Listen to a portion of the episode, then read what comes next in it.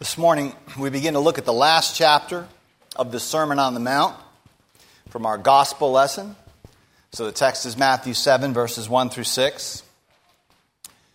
In the sermon, Jesus has already cut deep down into the recesses of our souls, into the secret wellspring of our lives, our moral lives, for our lives are always morally fraught lives. And these great moral issues are being wrought deep down in the secret places of the human person.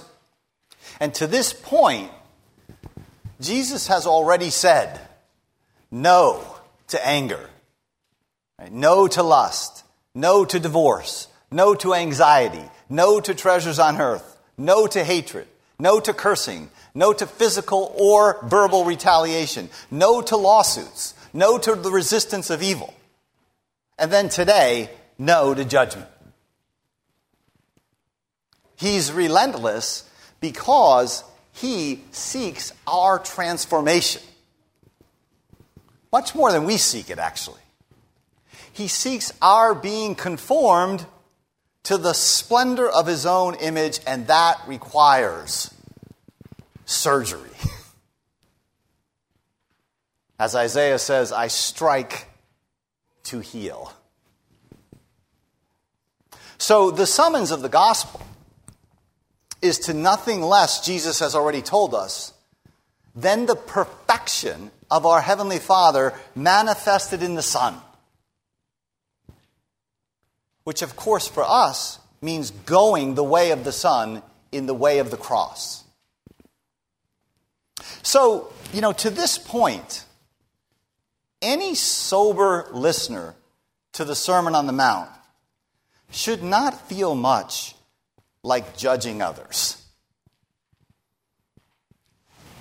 You would think maybe this little chunk of text here would be superfluous, like, come on, Jesus, no one is going to be in a mood to be judging others after all that you've said to this point.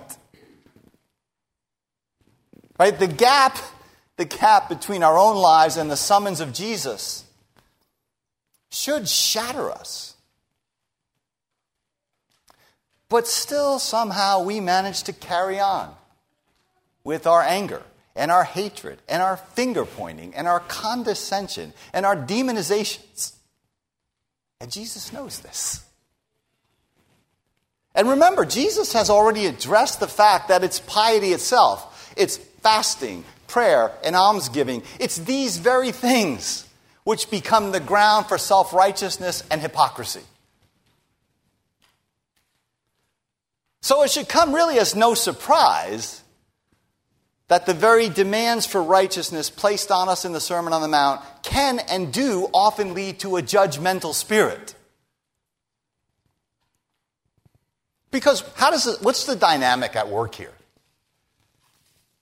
Well, it's something like this, right? We hear the call to holiness. We respond to it with utmost seriousness, hopefully. And by God's grace, we make some progress. Right? And often that progress comes at excruciating cost. And then we begin to compare. Right? We begin to look down our noses to wonder about those others, those nominal, those not so committed, compromised Christians. So it turns out that human nature being the treacherous thing it is, whether you're hardened to the message on the Sermon on the Mount, kind of keeping it at arm's length, or whether you heed the message of the Sermon on the Mount and you take it to heart, in either case, in either case, both cases, the temptation to become a judge lurks right at the door. And Jesus knows that. And thus, at this late date in the sermon, he gives us this injunction. And so we'll make the three points. They're there on the outline in your bulletin judging others, correcting brothers, and sharing with the hostile. So, first, judging others. This text is famous text, mis- often misused, often cited out of context. Judge not that you be not judged.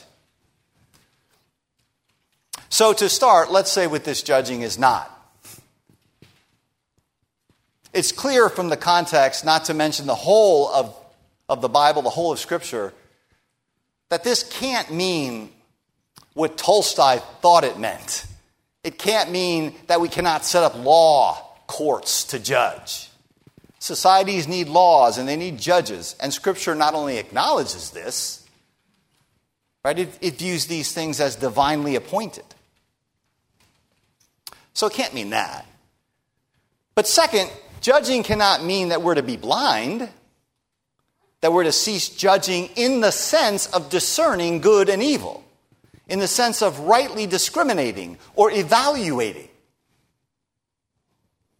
If you're about my age, you remember a very famous uh, talk show host from the 80s and 90s, television talk show host.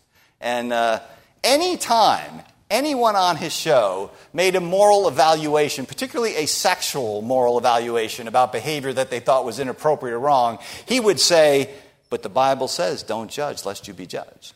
It's like, it's like the only verse he knew. It's the, it's the favorite verse of our culture in many ways.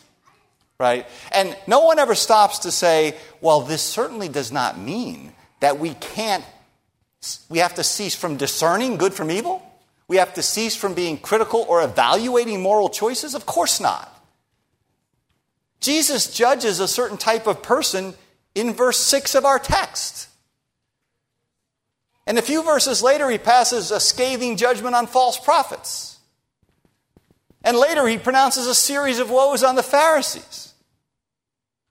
He tells the disciples how to judge in the exercise of church discipline. He says we can judge people by their fruit. In John's Gospel, chapter 7, he says, You are to judge righteously. The text here itself is a judgment against those who judge. Even refraining from judgment is a form of discriminating judgment. So, in this wholesome sense, and, and, again, by the wholesome sense, I mean critical evaluation, discernment. In, the whole, in this wholesome sense, judgment is an inescapable reality.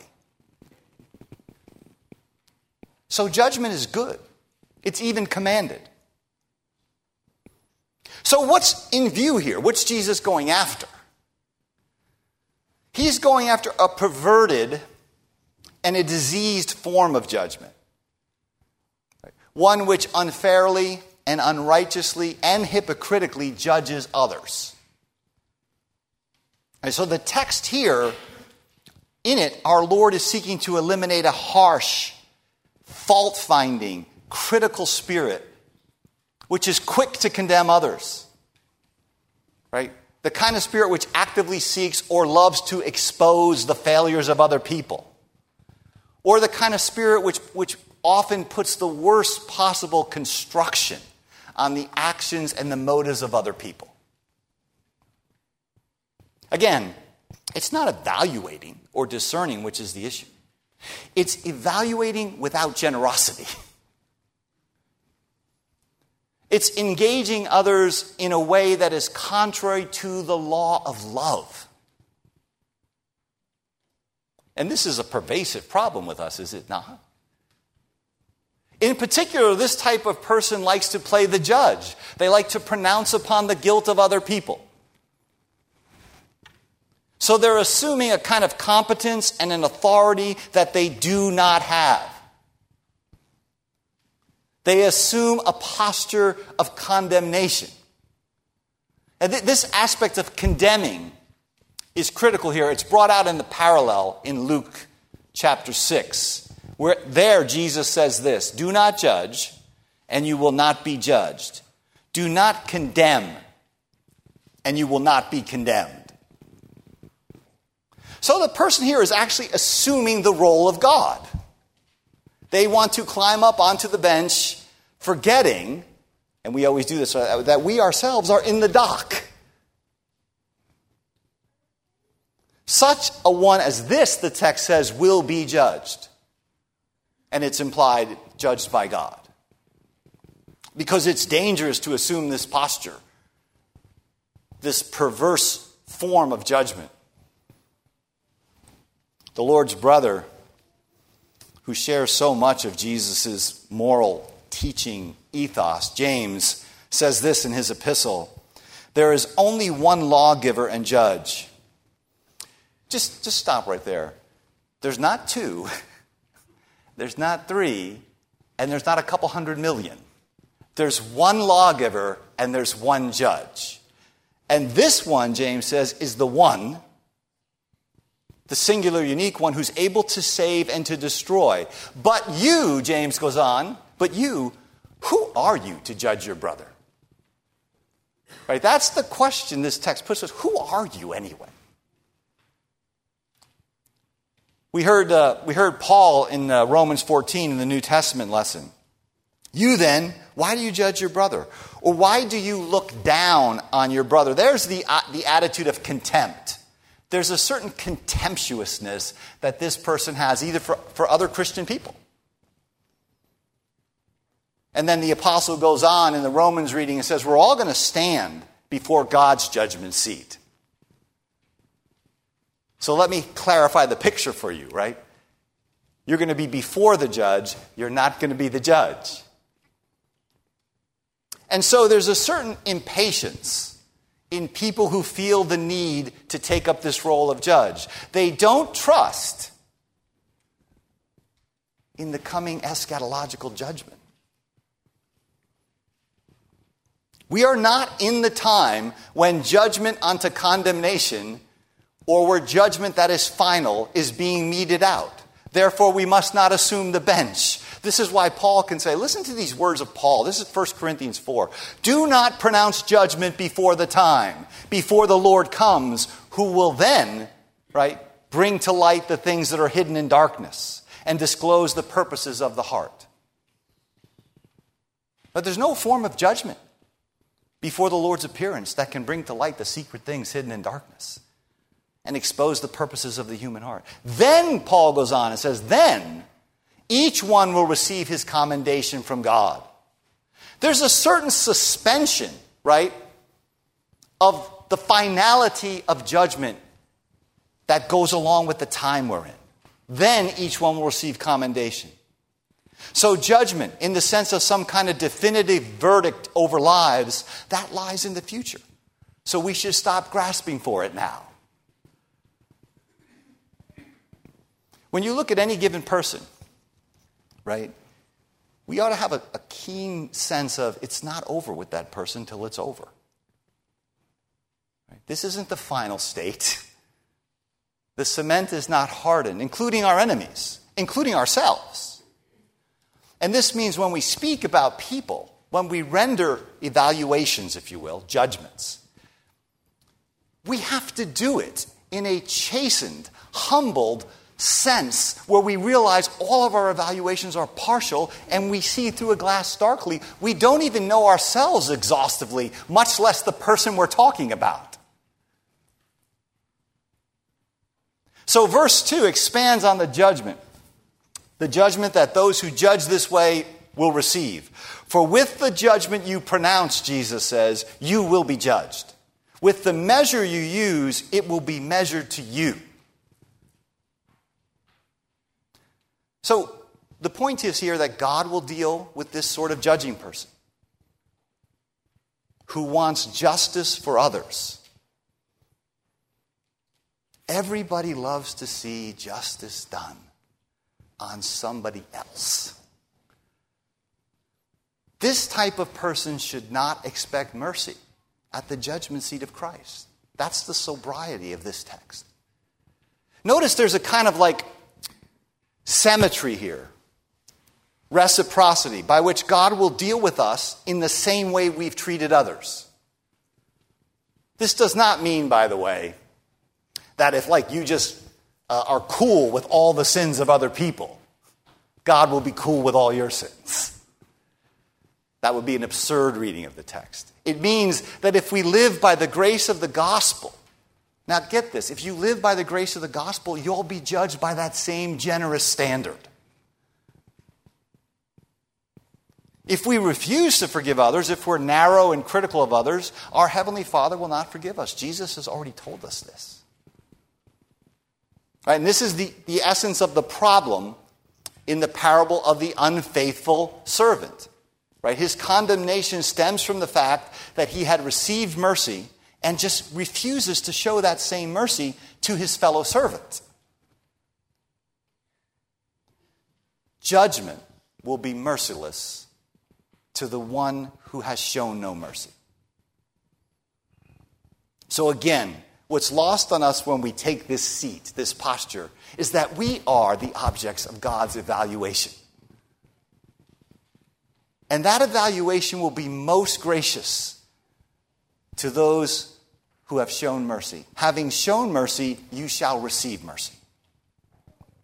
So that's judging others. The second point is correcting others or correcting brothers. Here, here we get something of a short parable. And Jesus is just using this little parable to illustrate the point he just made about judging. So he says here, this is verse 3 Why do you look at the speck in your brother's eye and pay no attention to the log or the plank in your own eye? So it turns out the one judging in this sense is not really concerned for their brother. Right? In fact, often there's a, a, um, a masked kind of contempt that they have under the mask of love, right? I'm just trying to help you, brother. Right? Under the mask of love, often there lies either a pettiness or especially a complete lack of proportion. We talk a lot about order and proportion here. That's the issue in that parable of the unfaithful servant. He has no sense of the vastness of the mercy he's seen and the smallness of the sins of the other people against him. So his whole sense of proportion is wrong. And, and proportion in life and in responding to other people is so important. Really, it's crucial. So, this person that Jesus is addressing sees the small sins of other people as very much in need of correction. I can't let that slide. Right? There's, a, there's a, a sense here in which this person doesn't have any pyramid of values. Very much in need of correction, but they're totally blind to their own much greater sins. They exaggerate the failures of others, they minimize their own. That's the purpose of the parable. They, they're operating with a hypocritical double standard justice for the other, justice for you, promiscuous mercy for me. This, beloved, is a monstrous malformity of soul with which we are all afflicted to one degree or another. This type of person sits in the sermon and thinks, so and so really needs to hear this sermon. I really wish so and so was here today. And uh, so, under the hypocrisy, there lies this complete or nearly complete lack of self awareness. Right? That's the point of the parable. There's a monstrous lack of self awareness here. We can walk around with planks in our eyes, Jesus says, and insist that we be the eye surgeons for our brethren.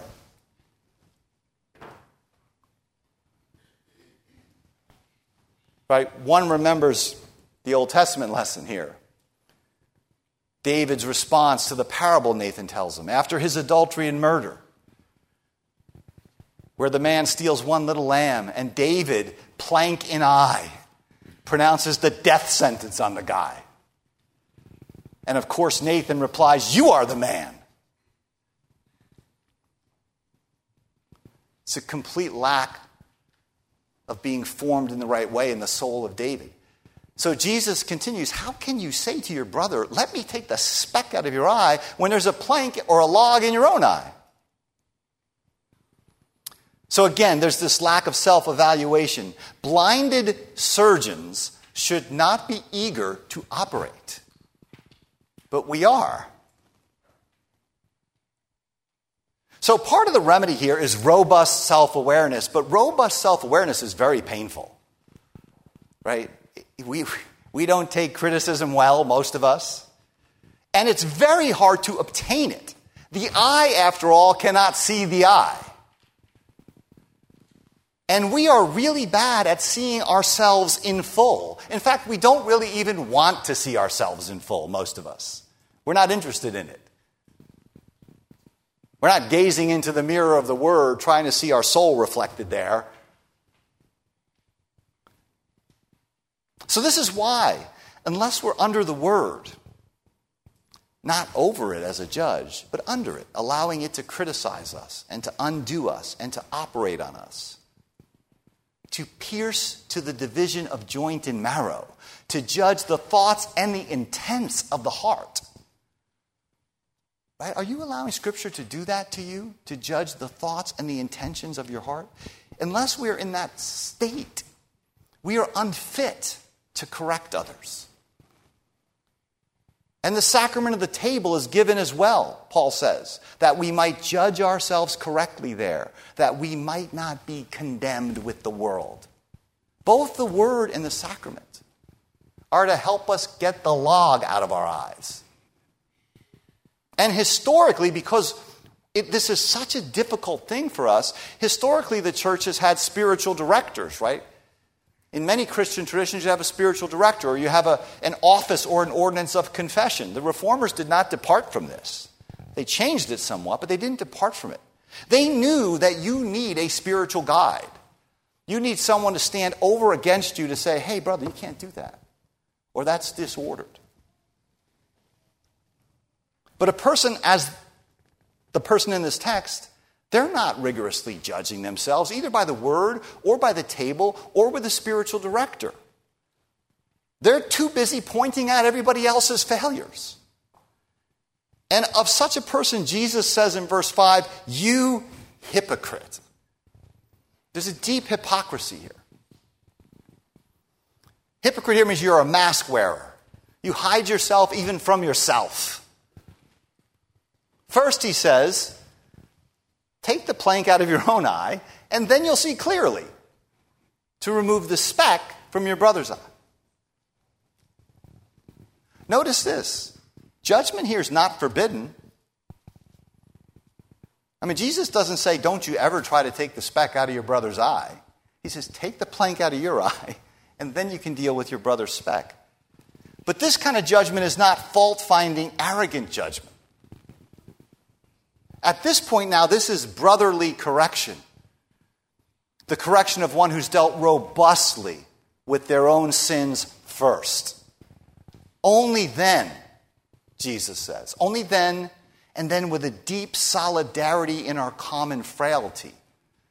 Right? This is what's missing from so much of our correction, right? There's no sense of a deep solidarity in our common frailty, with a sense that we are the chief of sinners, with fear and with trembling, then we will have the clarity of eye necessary to address our brothers and sisters' specks.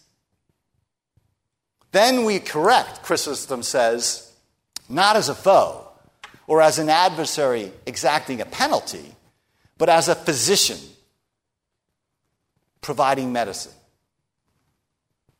So, this is a different kind of correction, right? It's spoken of by Paul. He outlines it in Galatians 6. He says this there Brothers, if someone is caught in a sin, you who are spiritual should restore him gently. But watch yourself, or you may be tempted. Carry each other's burdens, and thus fulfill the law of Christ. So notice this about true correction it's brotherly it's sympathetic, it's gentle, it's aware of its own weakness and frailty, and it's costly. It's willing to carry the load of the other's struggle. That's why Paul says you can correct this other person gently, but be ready to carry their load, their burden. So, this kind of correction is willing to work with the other person, sit with the other person, listen to the other person, understand the other person, weep with the other person. It's willing to take the long road of restoration, not merely issue edicts, even if they're biblical edicts. This is brotherly love. And it requires this rare combination of deep self awareness and brokenness and genuine, unselfish charity. Both of which are lacking in the moral hall monitors of the church. Right? The church has hall monitors, moral hall monitors who go around correcting and pronouncing and declaring. These types lack this deep brokenness and this genuine, unselfish concern for others. And until we obtain this, Jesus says, until you come to the then you will see clearly in verse 5, we should refrain from assuming the role of the corrector of others. There's a time to correct others, but there's a deep spiritual discipline and cleansing in us that has to happen before we do it. And the third point here then is sharing with the hostile. It's been noted that this is a strange verse, verse 6. People question how it fits into the sermon, how it connects to the material before it. The idea, I think, is that in our love, in our generosity toward others, right, because Jesus has just reset our disposition toward other people. I hope we've gotten that, right? He's just reset our eagerness to correct. And in your generosity, he says, you must still be discerning. You must still be discerning. Do not give dogs what is holy. Do not throw your pearls to pigs. And what is sacred, what is holy, as the rest of the Gospel of Matthew indicates, is the gospel of the kingdom. The kingdom itself is the pearl of great price. And so when Jesus speaks of dogs, he doesn't mean you know, domestic household pets, he means ferocious scavengers. Dogs and pigs are both unclean animals, and calling someone a dog or a pig was a common insult. Here, Jesus is using them as images for those who are hardened, those who are, if you will, committed to their own filth, those who are animalistic in nature, those who are fixed in their hostility to the gospel. Peter uses this in 2 Peter, where he says, A dog returns to his vomit, and a sow that is washed returns to wallowing in the mud. Their nature is unchanged. So, this verse then says that there are people like this in the world whom you must not share the gospel with. To do so is to essentially invite contempt and blasphemy. Right? Proverbs 23 says, Do not speak to a fool, for he will scorn the wisdom of your words. So there's a kind of evangelical spirit, often somewhat aggressive. There's an ethos, maybe not so much today as there has been in past decades, but there's an ethos which likes to count numbers and count the number of converts they make. But you know what's never counted? The number of people we've turned off. Like no one has that statistic. But I can assure you it's legion. It seems to me that one out of every two people I meet has some story of some person in some church somewhere who was a jerk and has turned them off to the gospel. We don't count that, or we don't count the number of times that we've allowed the holy things of God to be profaned and despised and trampled under the feet of the hostile in the language of the text. Because we just tend to throw this stuff around indiscriminately.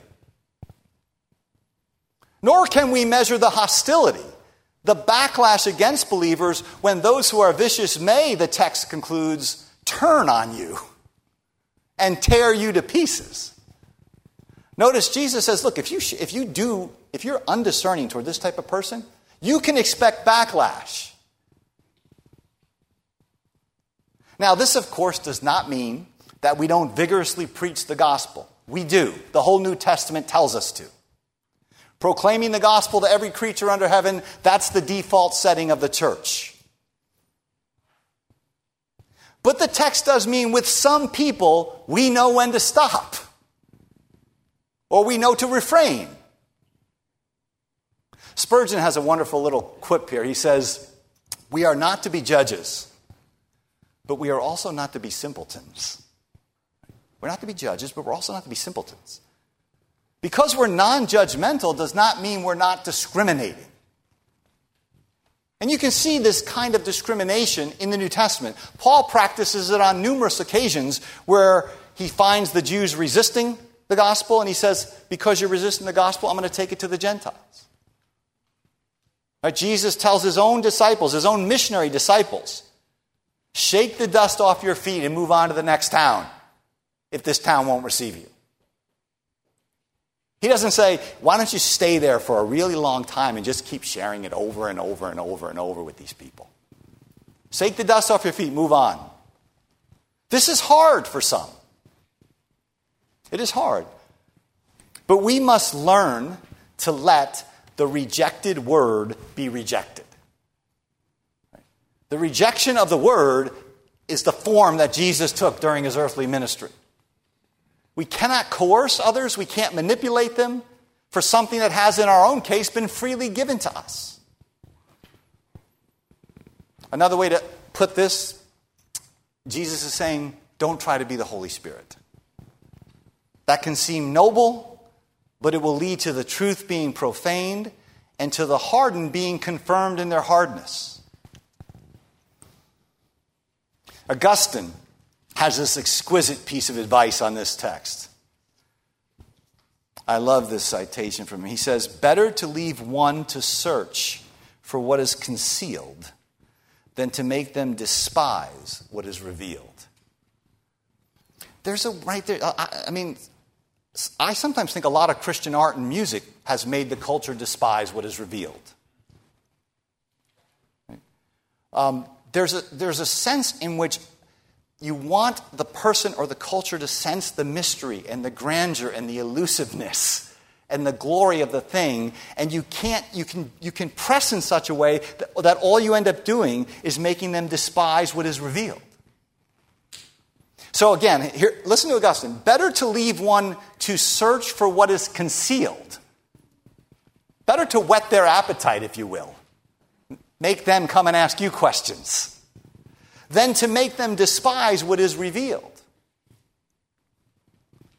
so the whole passage here calls us to give up assuming the bench, the role of the judge. It calls us to forsake hypocrisy. And it calls us to forsake ignorance of our own state. To forsake then perverse disease judgment.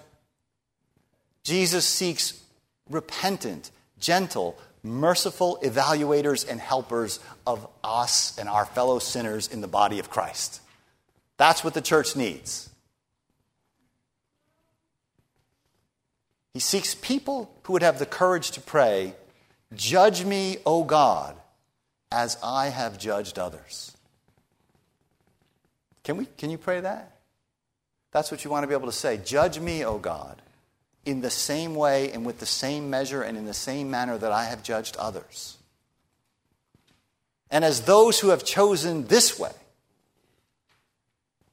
the text calls us to share the holy gospel, the treasure of the gospel, with discernment.